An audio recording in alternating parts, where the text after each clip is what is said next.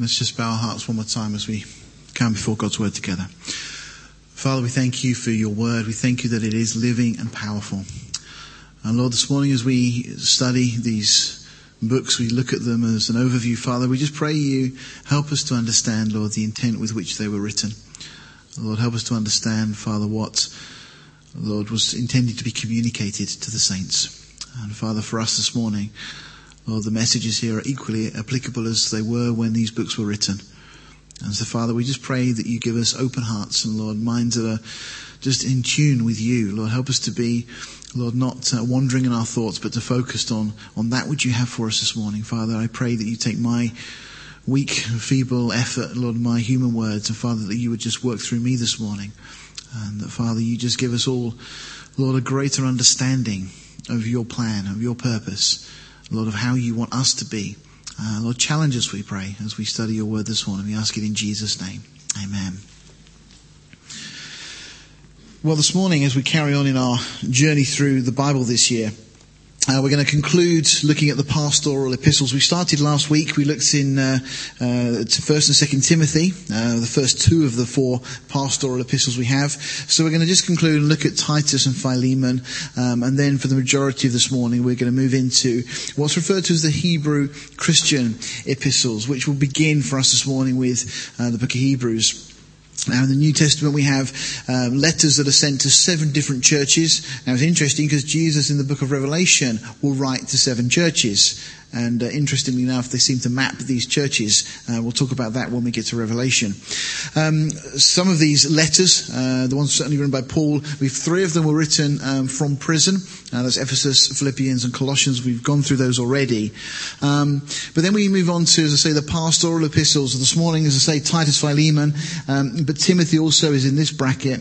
And then we've got eight uh, that are classed under the Hebrew Christian epistles. So typically written to the Jews, uh, as opposed to these other ones typically written by Paul here to Gentiles. Um, starting with the book of Hebrews, but James, 1st and 2nd Peter, 1st, 2nd and 3rd John, and then finally Jude again. So just from a, a um, in classification point of view, uh, as I say, most commentators refer to these as the Hebrew Christian epistles, and so we'll get on to, to looking at those in a moment. But let's start by concluding the uh, pastoral epistles. Paul has such a pastoral heart. He cares so much about the churches he planted, about the individuals he left in charge, and we saw so much of that coming through last time as we were looking at um, the letters he wrote to Timothy, as Paul said, "My own son in the faith," and kind of adopted Timothy uh, in that sense as his son to train him up um, to get him ready for carrying on this work of ministry. Well, Titus was very similar. Titus was, uh, from what we understand, converted through Paul's teaching and ministry. Um, we're not given a formal introduction to Titus. We don't know quite where he comes onto the scene, um, but he does become one of Paul's most trusted companions. Philemon, uh, he was a member of the church at Colossus and was a close friend of Paul. And uh, as the letters that Paul had written were taken back um, so um, the letter to the church at uh, Colossus was taken back, and so was this letter to Philemon, uh, and we'll look at that in just a moment.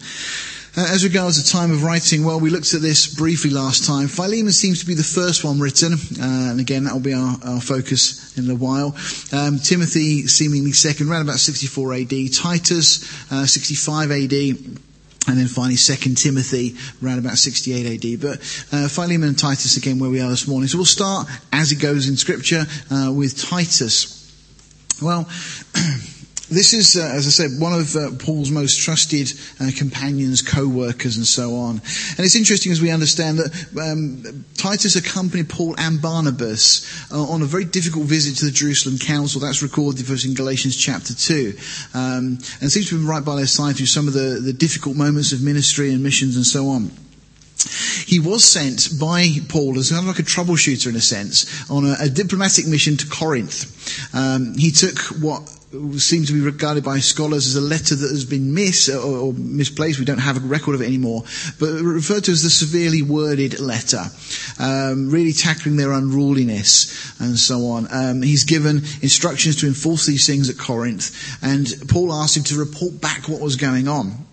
Well, eventually he meets Paul in Macedonia, and much to Paul's delight, much had been accomplished. Titus had been very faithful in the work assigned to him, and uh, there'd been a real positive change of things at Corinth. And we see those, we talked about that as we were studying uh, the letters to the Corinthians. Paul then leaves him in Crete to set things in order there as well, puts him in this position of authority. Now, the outline of uh, this book, only uh, just a few chapters we have, but just we have an introduction, the first four verses, but then really it's addressed to the elders in the congregation in the first chapter. Then from verse 10, we start to look at the error in congregation, uh, exercise in the congregation, exhortation in the congregation, and then finally the conclusion. That's taken from the Believer's Bible Commentary by William MacDonald. And there's a number of breakdowns, but that's a fairly helpful breakdown of the kind of um, the, the subjects that are addressed in this letter.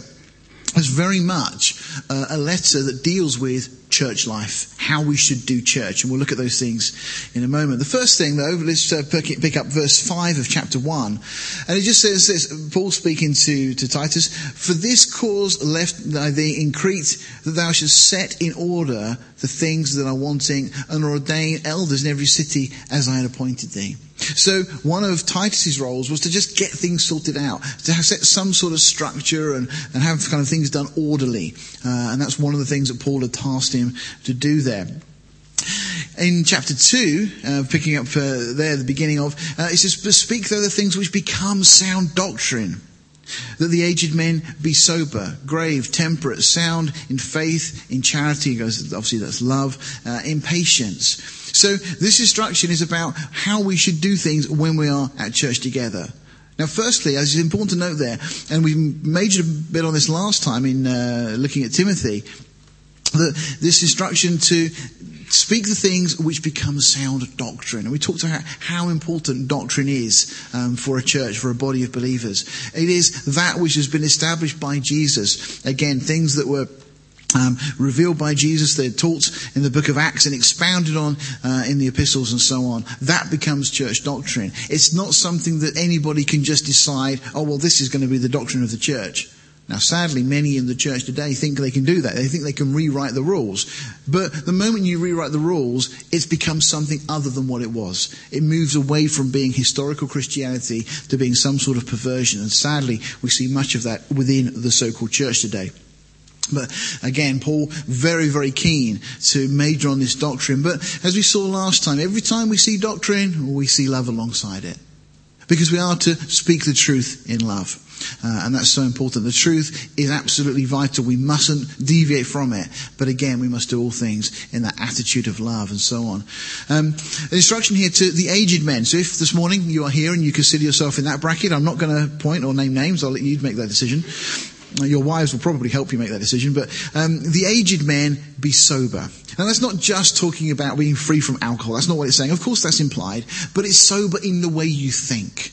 Grave, temperate, in control of your life in every area. Sound in faith, in love, and in patience. That's the way we're told the aged men should be.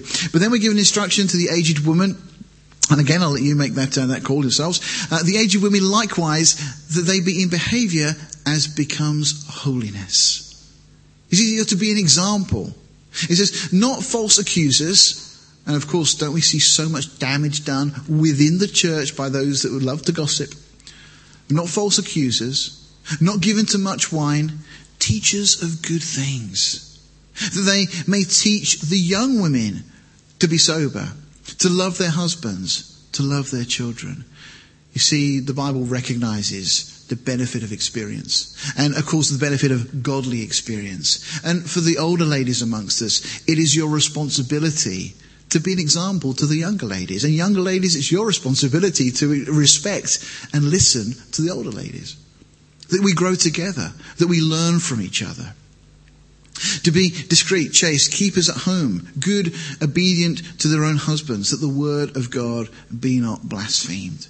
Now again, we need to qualify because we live in a culture where these things often get so twisted. That phrase, obedient to their own husbands. You know, the Bible makes it very clear how a godly husband should be. And there is no problem obeying a godly husband. No wife would have any issue obeying a godly husband. Of course, if you have an ungodly husband, then it's a very difficult and different situation. But the Bible's speaking of the way that things should be. And wives, you should obey your husbands. But husbands, you should love your wives as Christ loved the church. You know, God has got this all so beautifully orchestrated that if we follow His lead, then our homes and our, our lives will be blessed and be so much better. But then we give instructions to the young men. Likewise, exhort to be sober minded. Now, again, how applicable uh, in a world that's just so full of uh, um, young people going off on tangents, doing this, doing that, and of course, you know, young people. You know, we, we have all the answers. I didn't notice we there. I kind of put myself in that brain. Uh, you know, but as you grow up, you realize you don't actually have all the answers. And you have to rely on other people, you know, but young people sometimes become very impetuous and particularly young men, you know, but we're told that we should be sober minded in all things, showing yourself as a pattern of good works. Well, now that's interesting, isn't it? Because it's not just saying we should live a godly life and so on, but we should show a pattern of God, good works. We should be active. We should be doing things for God. In doctrine, in doctrine showing uncorruptness, gravity, sincerity, sound speech that cannot be condemned. Well, if just we could just get that one sorted, because so many times people within the church, you know, or whatever situation, again, this is specifically addressed to the young man. How often though do people say things that are just so silly, so casual, without really thinking about it? And, you know, we live in a world that we can add something, and not to scripture, scripture's complete, but in terms of our understanding of this, you know, because we have things like Facebook and Twitter today. And how many people say stupid things that actually, you know, somebody else will take in completely the wrong way, or even maybe the way it was intended and it should never have been written. You know, we should think about what we do. Again, sound speech that cannot be condemned. We're told we shouldn't even give appearance to evil. Again, the he that is a contrary part, so the people that would love to look at us as Christians and criticize us may be ashamed, having no evil thing to say of you. You know, they will say evil things of you if you give them opportunity, but we're told very clearly that we should be very, very sober minded. Think about what we're doing. And again, our sound speech, the things that we say, but also the things that nowadays, the things that we write in uh, social media and so on, um, that becomes a big part of this. And I love this. In uh, chapter 2, we read 4. Okay, he kind of really starts to tie all these things together. For the grace of God that brings salvation has appeared to all men, teaching us that denying ungodliness and worldly lust, we should live soberly, righteously, and godly in this present world, looking for that blessed hope and the glorious appearing of the great God and our Saviour, Jesus Christ. Some I don't like this verse because clearly we have that line at the bottom there speaking of Jesus as our great God and Savior. Jesus is the great God. Jesus is the Savior. But the whole point of the way we should live and the why we should live really is summed up in verse 13 because we should be looking for the blessed hope. What is our blessed hope? It's that upward calling. It's that time when the, Lord will come back and will call us to be with Him, where we will meet the Lord in the air and forever we shall be with the Lord. As Jesus said to the disciples, John 14, that He's gone to prepare a place for us and He'll come again to receive us and take us to that place. And that's why we should be living godly lives, because we have so much ahead of us, so much to look forward to. Well, moving on to Philemon. Philemon is a very interesting book, just a very kind of short little kind of one chapter book. I mean, Paul here intercedes for this runaway slave by the name of Onesimus, who apparently had robbed his master and headed off to Rome, his master being Philemon. And instead of finding refuge while he was in Rome, he comes into contact with Paul, and this slave becomes converted, he becomes a believer. And so once he was worthless, but now he becomes profitable, and that's what his name means. Onesimus means in the Greek profitable.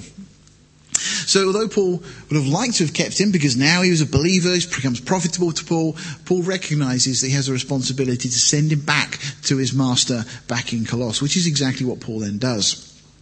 Well, since he left as a pagan, he's now returning as a Christian, Paul is writing this letter to ask Philemon to receive him back, not as a slave that's run away, but as a brother in Christ.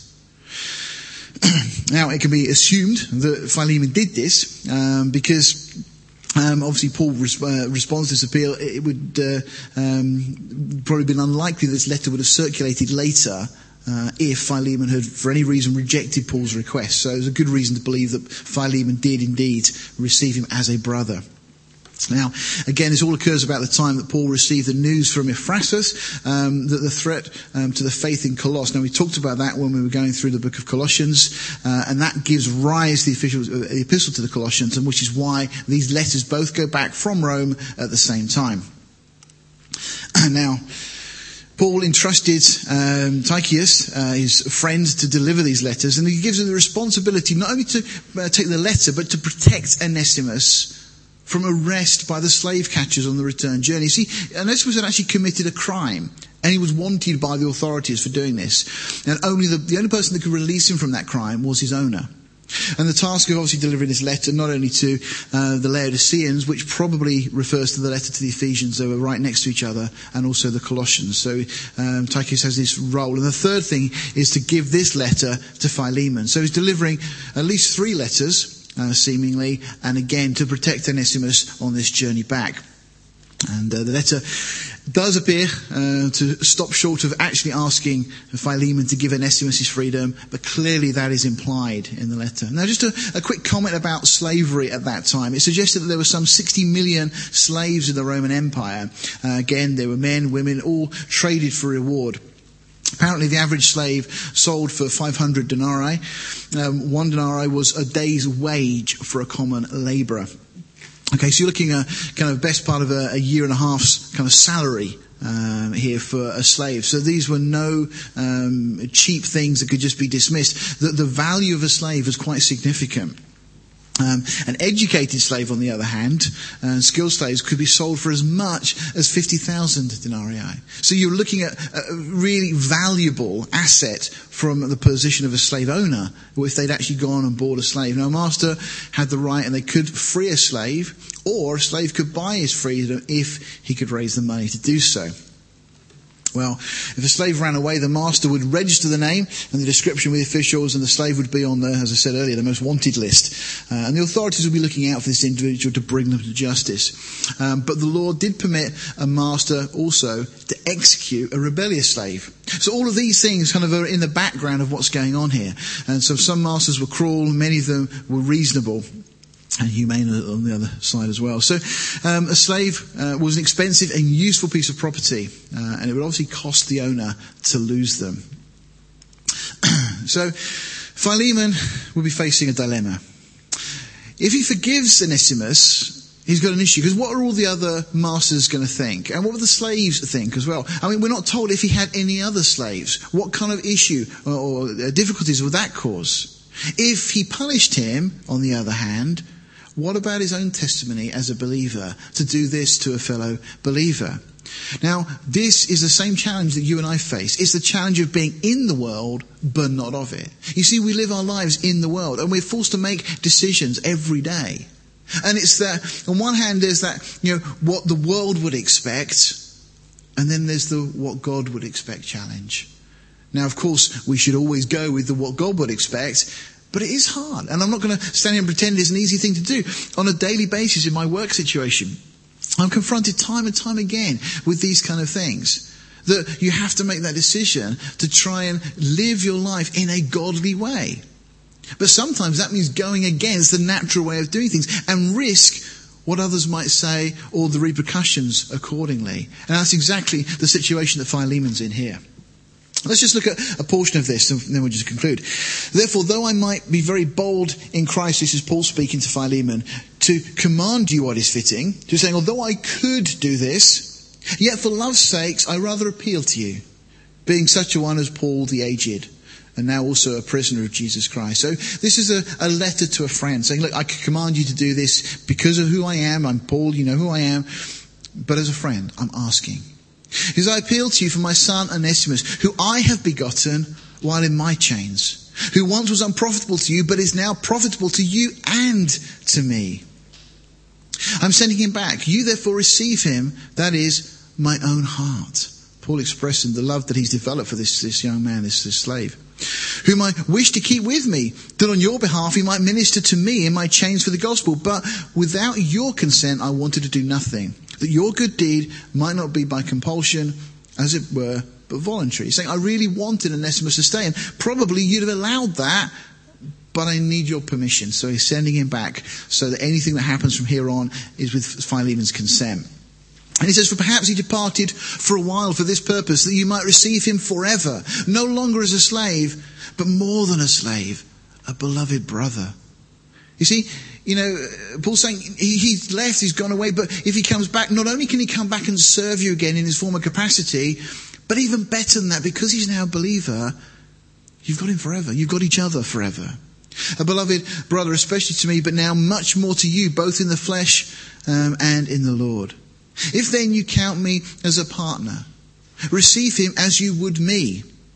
But if he has wronged you or owes anything, put that on my account. Great, incredible statement of Paul there. Basically, Paul's saying, look, if there's anything outstanding, any bill that needs to be paid, I'll pay it. I'm happy to cover all the cost that this young man goes free. Now, this led Martin Luther to make the comment that we are all Onesimuses. Onesimuses. Because we are all in that position. You see, this is a beautiful picture of what God has done for us in Christ Jesus. Of course, this is a real historical situation and so on, but this is a, an account of what has been done for us. You see, it's Christ who says on our behalf, charge that to my account, receive them as you would me. You see, we were guilty and effectively deserved death. But Jesus steps in and not only protects us, but Jesus then pays the debt and allows us to go free. It's an incredible picture, and it's just a short little book. It's a beautiful book uh, and well worthy of study. And I hope this morning that I can prompt you to, to go away and to study these things a little bit more. So that brings us to the end of these kind of pastoral epistles. So let's look now at the beginning of the Hebrew Christian epistles and start, of course, with the book of Hebrews. Now, we've been studying this uh, Bible study for the last uh, couple of months or so now. It's an incredible book. Uh, it's a book that many of us will probably love. There's lots of great verses in here, lots of verses that we can uh, commit to memory, and probably many of us already have. Um, but most Bible scholars tend to avoid this book from a teaching point of view if they can because of chapter 6 and chapter 10. And if anybody's read it, you'll know what I mean. Because there are some difficulties here that are really quite perplexing.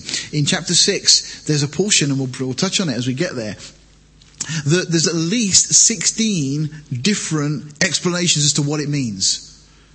Now, I'll give you what I think this morning from the context as we look through. Um, but this really is an incredible book. I actually think, having studied this now um, for this overview, that this is probably the most applicable book to the church today out of all of the books of the New Testament. And as we go through, hopefully you'll start to see why. But you see, we live in a time very much like it was when this book was written, where there were those that had come out of a religious system. And the temptation is to get sucked back in. And we've got many people today in many churches, and I've been asked this question probably more than any other. When I've spoken and done other things elsewhere, where people have come to me and they've said, I go to a church that doesn't preach the word of God, what should I do? That one question I think I've been asked more times than any other single question. Well, up until now I've given the benefit of my experience and the answer that I felt was right, um, which I still hold to, but there I believe is now a biblical basis to answer that question. And that's what I think the book of Hebrews, uh, the epistle to the Hebrews gives us. So, well, the first thing to mention, of course, and to state that it is a great theological treatise, one of two, alongside the book of Romans in the New Testament. Israel, we see from this book, is not a subset of the nations, but intentionally God has allowed Israel to become a contrast and a focus. So rather than just having all the nations and Israel is just one of them or part of, Israel is on its own, totally unique from any other nation on the earth designed to be so by God. And Israel stands as a contrast specifically that the rest of the world would learn lessons God wants us to, to learn from these things. The book The Epistle to the Hebrews stands also, if you like, as the Leviticus of the New Testament. We see that Christ supersedes and fulfills the Aaronic priesthood, the, the priesthood under Aaron. Interestingly, the temple clearly was still standing at the time of writing. We're not given a time of writing, we don't know. Clearly, it was probably somewhere um, in the 50s or 60s. Um, uh, AD, but certainly before 70 AD when the temple was destroyed. The temple was still standing, the Jewish religion was still uh, going very strong in Jerusalem at this time. Now, the dilemma that really is being addressed here.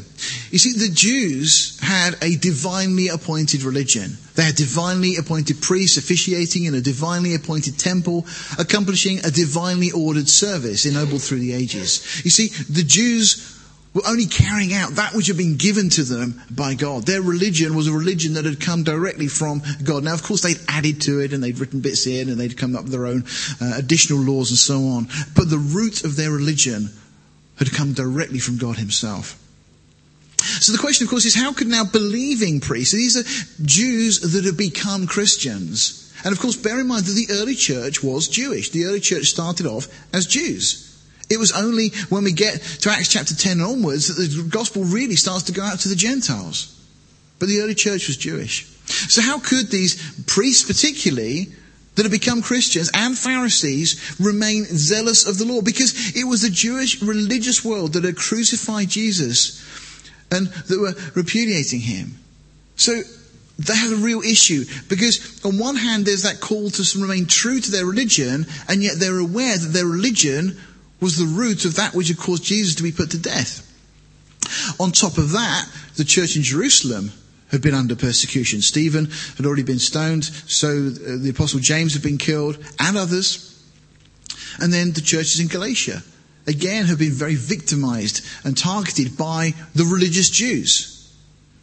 And again, being tempted to resort to that which had previously been their way of life would have been a very, very strong challenge for them. You see, apostasy was kind of like at the door to avoid persecution. How, I mean, we see this, don't we? How easy would it be if persecution really came for us to go back into the established church? You see, the established church is fine with homosexuality. It's fine with all sorts of things that the Bible actually says are not according to God's rule and God's law. And the established church won't come under persecution.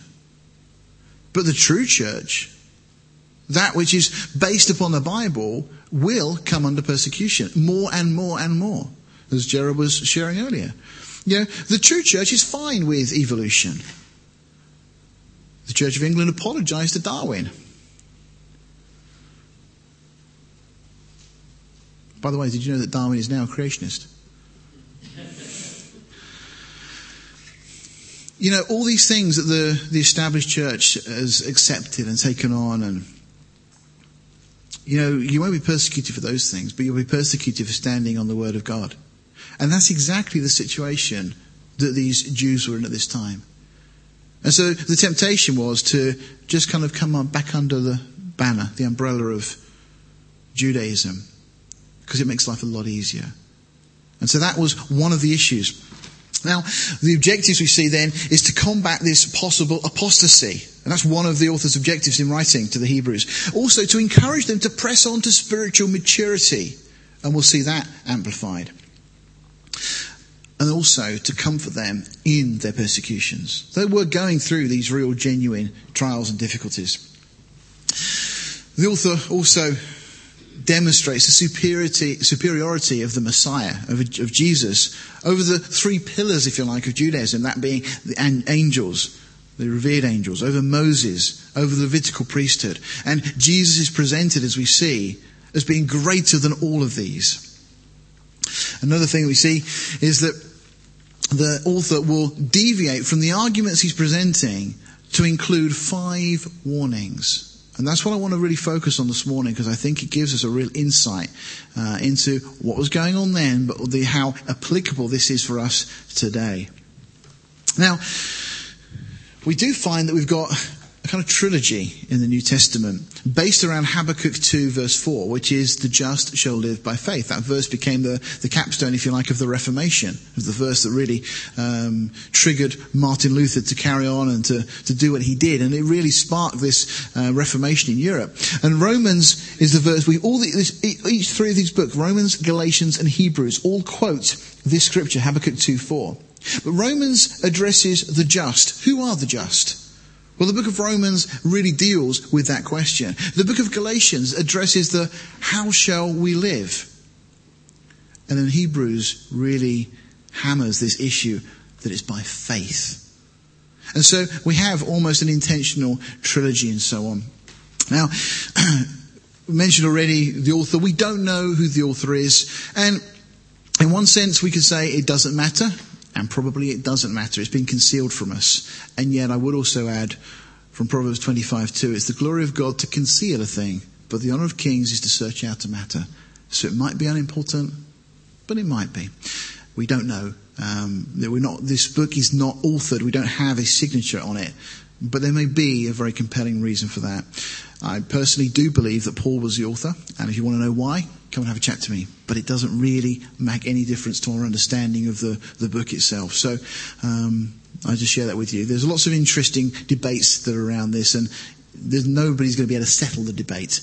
Um, and again, really, it doesn't make any significant difference to our understanding. So let's move on and look at the subject matter in hand. So, if we break it down,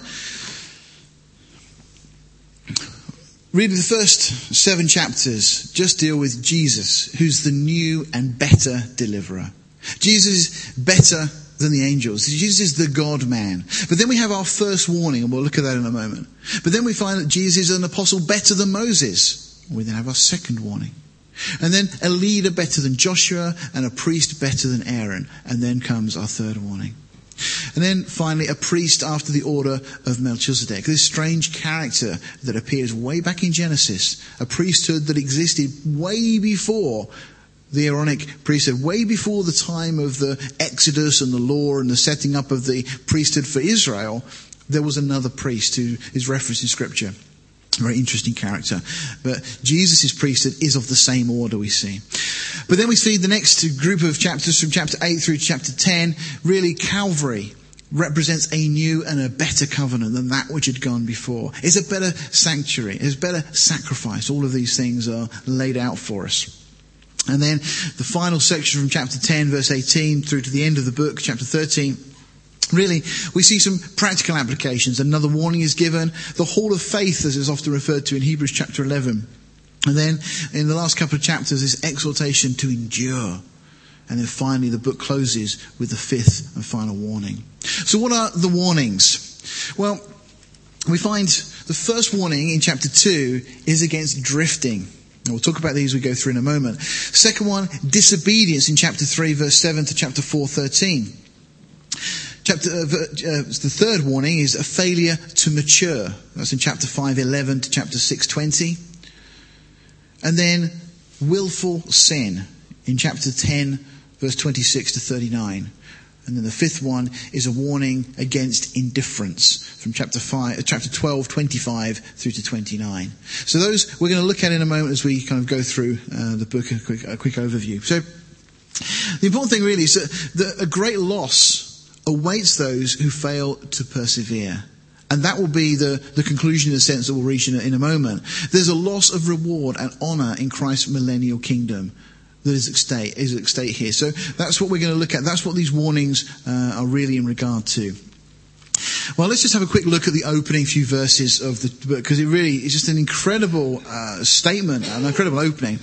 God, who at sundry times and in diverse manners spoke in time past unto the fathers by the prophets, has in these last days spoken to us by his Son, whom he's appointed heir of all things, by whom also he made the worlds who being the brightness of his glory in the express image of his person and upholding all things by the word of his power, when he had by himself purged our sins, sat down on the right hand of the majesty on high. I think this took us um, a whole evening at Bible study to go through just these three verses. There is so much here, and again, we could enjoy and unpack these things. I encourage you just to sit down with these things, just meditate, go over. Um, meditate doesn't mean empty your mind and sit there and hum.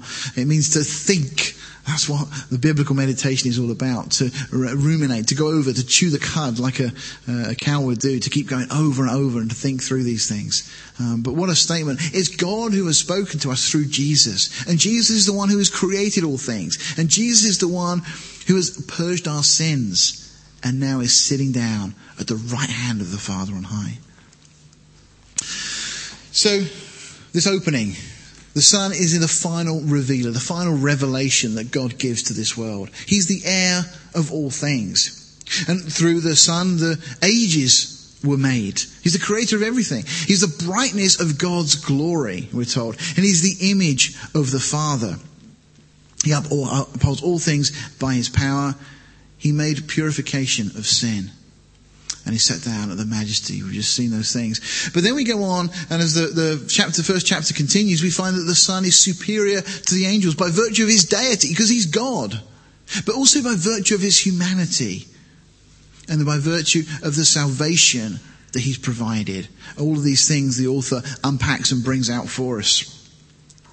Now, we then see Again, his superiority because of his deity, because of the unique position that he has, and loads of references to the Old Testament.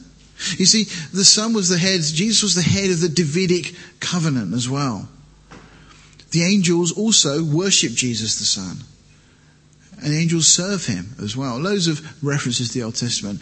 Um, and the Son is to rule the kingdom that God will give him. And also the Son is the creator of all things. This is all still in the first chapter. The Son is also enthroned at the right hand of God as we've seen. Chapter 2, we carry on. And now we get to the first of our warnings. This is really the danger of drifting. You see, we must give earnest heed, is what we're told in the text, to the things which we have heard. You see, just thinking about who it is that has wrought our salvation that it is the very voice of God, the express image of God, the brightness, and so on. All these things. And the contrast as we go into chapter 2 is think about who Jesus is. We give earnest heed to those things, lest at any time we should let them slip. A paraphrase really is we must not get casual with our faith.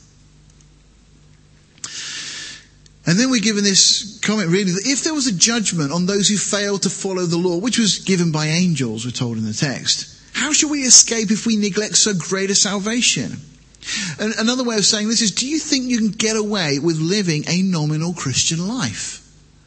You know, if the Jews in the wilderness didn't escape by treating lightly the things that were said, do you think that now under a new and better covenant, you can just live however you want and it doesn't matter. If there was accountability then, how much more is there accountability now for the way that you live your life? That's the first warning, and you'll see that these build as we go through. Well, then in chapter 2, he goes on to talk about the Son's superiority by looking at his humanity.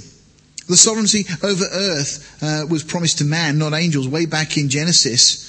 And God gave man dominion over the earth. But the problem was that man lost it through sin to Satan and obviously his angels. So now the earth is in the power of Satan. We're told that.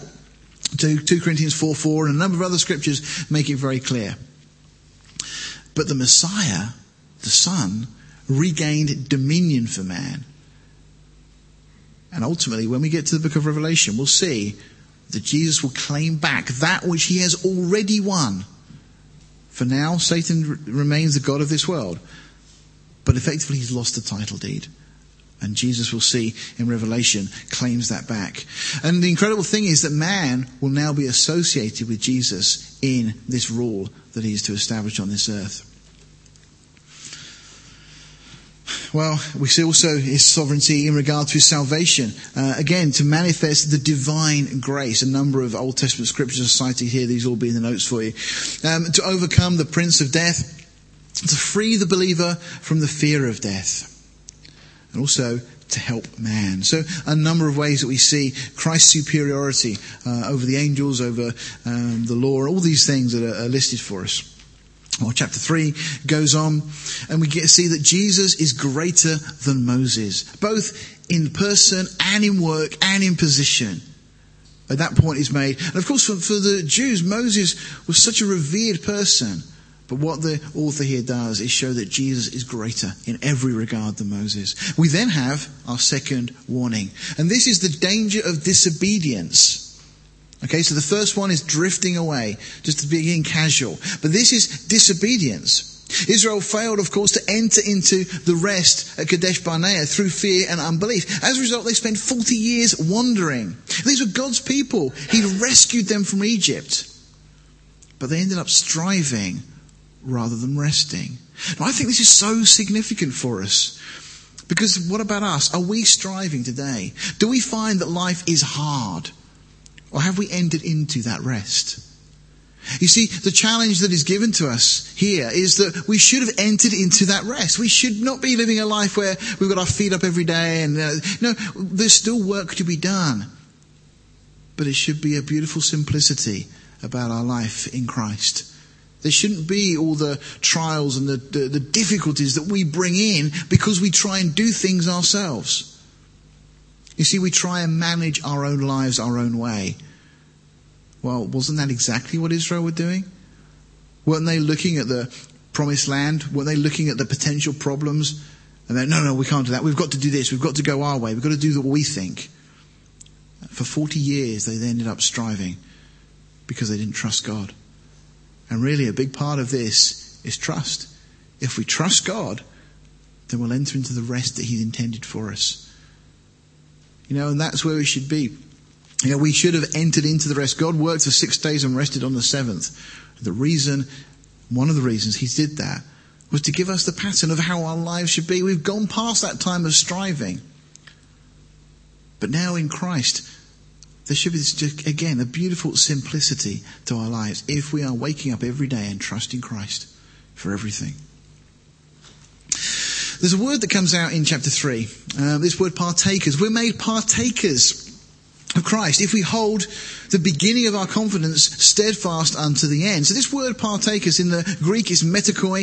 It's one who shares in a companion, a comrade, a partner, and so on. But notice what we're told. If well, we don't like those ifs, do we? We're so used to everything being by grace, we don't have to earn it, we don't have to do anything, we just get given it. And now we've got an if. You see, we're made partakers of Christ if there's a condition. If we hold the beginning of our confidence steadfast to the end. Now, I want to make this very clear. This is not talking about salvation. Bear in mind who Paul, sorry, forgive me, the author, I believe Paul, as I said, but who the author was writing to. He's writing to believers. So the issue in this book is not one of salvation. What is a partaker? Well, again, the word means to be a, participant in something. We see it in Second Peter as well. Is partaking of Christ's life means not only receiving his life in our spirits, but also living that life in our souls. Is partaking of his life is what leads us to overcoming. How do we play this out? Well, it's Christ's overcoming life that is imparted to us. His love, His wisdom, His power. And we're simply partaking of it. So how does all this work? Well, being a partaker in Christ, which is justification is another word for this, is not the same thing as being a partaker of Christ. So being a partaker in Christ, again, justification is not the same as being a partaker of Christ, sanctification. Two separate things. These are believers that are being addressed here who have not only received Christ's life of their new birth, but are now living his life. You see, if you're saved, you've received Christ's life. You've received that newness of life. But are you actually living it on a day by day basis? Do you know the power of his risen life in your life? You see, God's purpose for this exchanged life or being a partaker is so that we might produce fruit. And again, fruit is that which is produced by the Spirit of God through us. And so much of the New Testament is given over to this theme as the fruit of righteousness. You can't produce that fruit by your efforts. However, without a continual co-death with Christ, there'll be no fruit. You know, we're told that we should die to ourselves. What does that mean? How do we actually understand that in our own life? How do we play that out? I want you to think these things. Go back to scripture, study, look, try and understand this because it's such an important issue that we find throughout, as I say, the New Testament, is really being hammered in the book of Hebrews. John 15 verses 4 and 5 tell us it's only if we abide in Him that fruit will result. Hmm. You see, fruit is the result of partaking of Christ's life. James 3 17 says this, but the wisdom that is from above is first pure, then peaceable, gentle, easy to be entreated, full of mercy and good fruits, without partiality, without hypocrisy. That's the kind of life that we should have. Our lives should be pure. If we're abiding in Christ, if we are a partaker, and it really means that the whole summary of this is that we die to our own life, our own way of living, that we put God first. But our life should then be peaceable, gentle, full of mercy, good fruits without hypocrisy, so on. Well, the next section takes us from chapter 4 through to 10. A number of things are addressed here. Um, firstly, that Jesus is greater uh, than Aaron in his role as a priest, as a high priest. Uh, is in a better position because Christ's position, of course, is heavenly rather than Aaron's, which was earthly. Again, Christ's position is divinely appointed. But then we have another warning, and this one is about progressing to maturity. Okay, need to take in more mature material. I mean, this is the idea of going on from, as a baby would, from milk onto solid food. And really, it's being emphasized that a return to Judaism is not an option. You know, for us, we can't go back into religious ritualism or whatever else. That, that's not the answer to this. Now, this is one of those really challenging portions of Scripture. you see, it is saying that we should be going on to perfection. We should not be tossed to and fro with every wind of doctrine. And we should be progressing to solid food. And the real danger if we do not, if we don't do this is that we might fall away. Now what are we saying? You see, we can lose the precious gift of repentance. I'll explain that in just a moment. See, our conscience also can become seared and past feeling. Sin no longer makes us grieve. Look at, just look at this verse, these verses from chapter 6, verses 4 to 6. For it is impossible for those who were once enlightened and have tasted of the heavenly gift and were made partakers of the Holy Ghost and have tasted the good word of God and the powers of the world to come, if they shall fall away, to renew them again unto repentance, seeing they crucify to themselves the Son of God afresh and put him to an open shame. As I said, there's over 16 different explanations of what this means. When you understand who the recipients of this letter were, these were people who were saved. Okay? So the context here is impossible for those who were once believers and once understood. And the suggestion is not that you can lose your salvation because this idea of falling away is not falling away from salvation because the issue here is highlighted when it says that if, if they shall fall away to renew them again unto repentance. That's the key. Because you can come to a place in your life where you ignore God's voice and you don't allow the Holy Spirit to do a work in you or to challenge you, to change you. And you become so accustomed to your own position, your own way of life, your own reasoning, that actually you become hardened to God's voice in that particular area. And it's impossible then to renew you to repentance because you don't feel the grief that once you felt. When we become Christians, when we realize that we've offended our holy God, when we truly repent, there is remorse that's there. But what I believe is being addressed here is a position that any one of us can get into. That we allow ourselves in any particular area of our life to become so hardened to the things of God because we just put it to one side. We don't want to listen to God's voice in that particular area. Maybe He's been asking you to, to let go of something, to give up an attitude or an action, or habit, and you just don't want to listen. Well, then it becomes impossible after a while to renew you to repentance. Because Jesus is not going to go through that process for you of being crucified so that you suddenly are made aware of the, the criminal nature of your own sin and come to that point of uh, place of, of absolute um, poverty spiritually before the throne. And so you end up kind of carrying this baggage along that no longer you can weep for, no longer you feel repentance. You see, we're told it's the kindness of God that leads us to repentance. Paul says that in the book of Romans. And we need to understand that repentance is just an incredible gift. You see, what is it that the believers here are going to lose or suffer? It's not salvation. Salvation very clearly is something that is eternal. The issue here is rewards at the judgment seat of Christ. You know, and we cannot escape by applying this to others or making it not seem to us, where some people try and uh, do with these portions. You see, the burden of Hebrews is not the rescuing of sinners from hell, it's the bringing of sons to glory. That's what the purpose of this book is all about. It's not about saving sinners, it's about changing us. It's about bringing us to this place before the throne, the place where God would have us be, bringing sons to glory. You see, the question, of course, can a man lose his salvation? Well, the answer to that is yes, if it depends on him. If it depended on you, you could lose your salvation, but praise God, it doesn't. It does not depend upon you. Salvation is by grace alone through faith in Christ. That's, that's it. There's a, a long age-old debate that I'm sure some of you are familiar with. Uh, the Arminian position denies that the true child of God is eternally secure. They say that you can lose your salvation, and they'll try and use verses like this to prove it. The Calvinist, on the other scale, insists that if um, he does not um, persevere in holiness, then he was never regenerate in the first place. And so these two kind of positions. So the Calvinist suggests that actually once saved, you're always saved and that's it. And God has already handpicked those who are going to be saved and really, we don't get a choice in the matter. The Arminian says that actually you can kind of flit in and out of salvation. Look, Jesus makes it very clear. He speaks in John's gospel of giving us eternal life. That one statement alone nails the whole issue. Because if it's given as eternal life, it cannot be lost because it wouldn't be eternal if it's not eternal. I think you can see that. You know, if it's eternal life, it's forever. And Jesus also makes the promise, John 10 10, that we are secure not only in his hands, but in the Father's hands. And together, Jesus, the Father, are holding us. It's not about us, it's not about our ability. So salvation is not, again, the issue.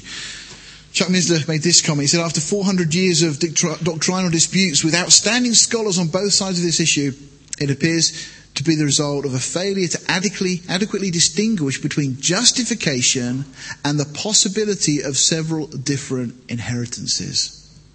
I think there's a lot of insight in that statement. And I think a lot of people misunderstand these portions of scripture because they don't understand that issue. Now we're going to build on those warnings as we go through and you'll see the conclusion in a moment. Just a couple of other things that are to mention. I mentioned already this um, priesthood of Melchizedek. And again, Jesus is of this line. Melchizedek received tithe from Abraham. So, independent of genealogy, uh, this priest, we're not told of his beginning or end, and in that way, just like Jesus, um, again, all inclusive. This wasn't just for one nation, the priesthood of Melchizedek, and so Jesus' priesthood is of this type because it's for all people. The Levitical priesthood could never achieve perfection is something that the author makes very clear. Another non-Levitical order was also predicted through David, that there would be another way. Levitical priesthood, of course, was temporary. It was weak. It could uh, not impart strength to fulfill its demands. It couldn't bring perfection. The problem with the Levitical priesthood, as the author to Hebrews makes it very clear, is it cannot deal with the issue of conscience. The Mosaic covenant was destined to be replaced by a better one anyway. And this is what, from chapter 8, we start to see addressed. See, the new covenant has better promises, has a better priesthood, a better sanctuary, and a better sacrifice. All of these things. Better, should I say. My daughter will tell me off if I better. The limitations of the old temporary sanctuary, which was only a restricted, a representative copy, is contrasted with the heavenly actual. You see, the, tempor- the, the, the sanctuary of which the instructions are given to Moses to make was to be a copy of that which exists in heaven. So this tent and everything else that Moses was told to get all the material together and they were to build it and set up in the in the in the wilderness and eventually that became the framework for uh, the temple with some additional instructions that God had given. That was only ever just a copy, a model of what already is in heaven. And so we see this again contrasted. And there was only one man out of one tribe, out of one nation and one race that could enter. Only on one day of the year and he couldn't go in without blood. That was the limitation of the Levitical system, of the, the Aaronic priesthood and so on. Of course, Christ is so much better than that. For Aaron, it was temporary, it was limited, it was inadequate. You see, it also required repetition. Animal blood was used to cover sins, but they could never remove sins. Only obedience would bring perfection. Of course, nobody could fully obey. But only the Messiah, in contrast, can impart perfection that new life that is placed within us. Again, the Mosaic sacrifice never intended to be permanent either. And again, there's many contrasts between the old covenant and the new covenant, between the Levitical system and that which Jesus establishes. There were many priests compared to just one. The priest the Levites were standing as they ministered. Jesus is now seen as sitting. His work is completed. For the Levitical priesthood, it was a daily offering, daily sacrifice. For Jesus, it was just one specific day. For the old covenant, for the priesthood as it was, the, the sacrifice was repeated. In Jesus, it was once and for all. It doesn't need to be repeated. Again, there were many sacrifices under the old, just that one under the new. The old was temporary. The new is permanent. The old covered sins. The new one takes the sins away. And so the last section of the book from chapter 10 through to 13, where this begins with the fourth of our warnings. And now it says, really, if they apostatize from the faith and um, once they'll return to Judaism, there remains no more sacrifice for sins. It's a rejection of the work of the Trinity. God will judge his people. And we're reminded it's a fearful thing to fall into the hands of the living God. You see, this is, uh, is again another difficult passage when you just look at it. You need to understand the context of all of this. Again, all of this is addressing not salvation, but our rewards. And we'll conclude in a moment, you'll see. Chapter 11 goes on and gives us this incredible hall of faith. We're told what faith is. Faith is the substance of the things hopeful, the evidence of things not yet seen. We're told that this world came about, it's by faith we understand that the world was framed by the word of God, so that things which are now seen were not made out of things which are visible. So we can see the earth, we can see the sun, we can see the moon. So that which we now have didn't come from any of those things. This is an interesting argument that's made at that point alone. But then it goes on to talk about these incredible individuals. Again, the names are there all incredible people that God used. People who acted by faith, trusting Him. An amazing chapter. And then the verses that Jared shared with us this morning. I don't need to read them again. I just, other than to say that we should be looking unto Jesus, the author and finisher of our faith. That's where we're going. That's the race we're running. And then the fifth and final warning is the danger of indifference. And really what we're told is consider who it is that speaks to you, i.e. Jesus. You see, Israel suffered for not listening to Moses, and at that time we're told the earth shook. Well, in this portion of scripture we're told that there's going to be another shaking, that the things which cannot be shaken may remain. Everything that is not eternal is going to be shaken. And we're then told, let us have grace whereby we may serve God. Well, these words are quite challenging. Acceptably, with reverence and godly fear. That's a real challenge to every one of us, or it should be. You see, God is going to shake everything that, that is shakeable and this is, of course, in a global context, there is a real practical element to this. There's a, a, way this will be played out. And we get to the book of Revelation, we'll see many of those things, but also in our own lives. God is going to shake all the things that can be shaken in your life. God will put you through various trials and difficulties and allow those things in your life to shake the things that can be shaken. So that all that is left is that which will remain. Now, if you are holding on so tightly to something of this world, well, then that will remain, but you'll suffer loss for it. You see, God's really asking the question what is it you're prepared to let go of? Are you prepared to let go of everything of this world, everything of this life? Again, it just concludes this portion. Let us have grace whereby we may serve God acceptably just think about that. God is asking us to serve Him in a way that is acceptable to Him. Not a way that is acceptable to us, notice, but a way that's acceptable to Him. What does that mean for you and I that we have to give up now? What is it that God is shaking in our life? And with reverence, do we really reverence God? Do we fear Him? Do we have that godly fear? Or have we already got to that place where we've lost the gift of repentance in certain areas of our life? Where we no longer repent because it's become so much part of us that we don't even feel it wrong anymore. Interestingly, as we see with the other warnings, actually, specifically the first one, we're told here that our God is a consuming fire. Now, I think that's very interesting because I think this plays beautifully and dovetails into 1 Corinthians 3, where we're told there of our works being tried by fire to see of what sort they are, whether gold, silver, precious stones. Those three will be purified by fire. They're the kind of things you want to be holding on to. Or wood, hay, and straw. You know, those things are all going to get burned up, consumed by fire. And are our works are the things that we've been investing in of that nature. You see, all these five warnings are a unit. They go together and complement each other. Each one builds upon the other as it goes through until it intensifies with that fifth capstone. You see, the writer relies heavily on Israel's exodus as an example or type of individual Christians. And there's so many references through this book to the children of Israel and the Exodus and so on. See, the Exodus generation, they were redeemed people, weren't they? But they failed to heed God's instructions. Now, the important thing, again, to emphasize is that they were saved from Egypt. We're not talking about salvation. We're not asking this morning, can you lose your salvation? The answer is no. If you've been born again, if you've been saved, it's by grace alone, and you can't add anything to it, you can't take anything away from it. So, just as Israel was saved from Egypt, passed through the waters of the Red Sea, they were saved. But the issue, of course, here is that they were judged and they were disinherited for their disobedience. And the problem for us is that we can't yet see what is ahead in terms of what we're going to be disinherited from.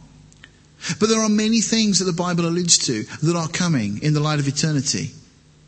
There are certainly crowns that are mentioned. And we may get to that, oh, well, it doesn't really matter kind of. Well, then you've already got to that place, as we've seen earlier, of wandering, that drifting, the first one of these warnings. Let me summarize them. The first warning again, that drifting. The stragglers in Israel, as they're wandering in the wilderness and so on, it was the stragglers that got picked off. And really, what the author here says is, how can you escape? You know, if they didn't escape, you're not going to escape. So the challenge to you this morning is, how are you living your life? Are you, oh, it doesn't really matter. I can live like this. You know, at church, I'll give the kind of, I'm a Christian thing, but when I'm at work, they don't need to know. When I go out with my friends, it doesn't really matter. You know, I know I'm saved. Well, that's drifting. And the stragglers got picked off. And we're, we're warned that we also won't escape if that's the way we choose to live. The second one, again, of disobedience, is that whole issue of not entering into his rest continually striving. How many of us are continually striving? Because we are not trusting Him in every area. The third one is really about maturing as a Christian, and the, the failure to mature is terrible. You see, as a result of that failure to mature, and, and the whole process again is that giving up whatever it is that God tells you to give up, not because you have to give it up because of that, but because you want to be what God wants you to be. You'll gladly, there were, when I married Joy, there were things I gladly gave up because marriage was better. And, you know, that's what the relationship should be like with God. It's not giving out, I don't really want to let it go. We should be so in love with God that it's never a problem. But if we don't allow those things in our life to be taken away that need to be taken away, well, in that area we won't mature and we'll lose that gift of repentance. We will no longer feel remorse for those things and we'll become numb to sin, and as a result we'll forfeit rewards. The whole idea of this willful sin, God is not mocked, you will reap what you sow, to borrow a phrase from Galatians. You know, if you sin willfully, don't think you'll get away with it. Don't think that God will just ignore it. There is accountability. It's like the law of gravity, only this is a spiritual law, but it's just as real. And then finally, indifference. And the danger here, and really the, the summation of all of these things, is that of our inheritance. Again, just think about the children of Israel. What they could have had if they'd have gone into the promised land, the land flowing with milk and honey. I mean, they went in, they saw some of the fruit of the land, and they were blown away with it. But they lost that opportunity. You see, again, all of these warnings were written to believers.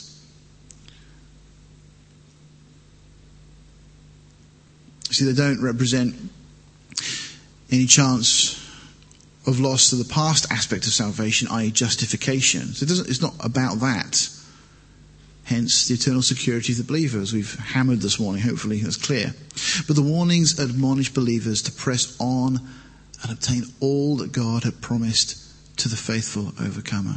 You know, what was it that Paul particularly was frightened of losing? He was never frightened of losing his salvation. He was frightened, frightened of losing that which he'd worked for. He was concerned that he might not receive a full inheritance. And that comes out a number of times in his letters. Peter also says the same thing. John also speaks of striving so that we don't lose that which we've worked for. You know, there's a real issue here that we need to take seriously because it's going to affect us as we step out into eternity. You see, the warnings represent very real, the very real possibility of the loss of privileges or rewards offered to the believer, which will be revealed at the judgment seat of Christ. And that is the challenge for us. It's really a, a call to reevaluate how we are living our lives as Christians. What is the most important thing in our lives? What are we living for? Are we living for now or are we living for Christ and for eternity? Let's bow our hearts.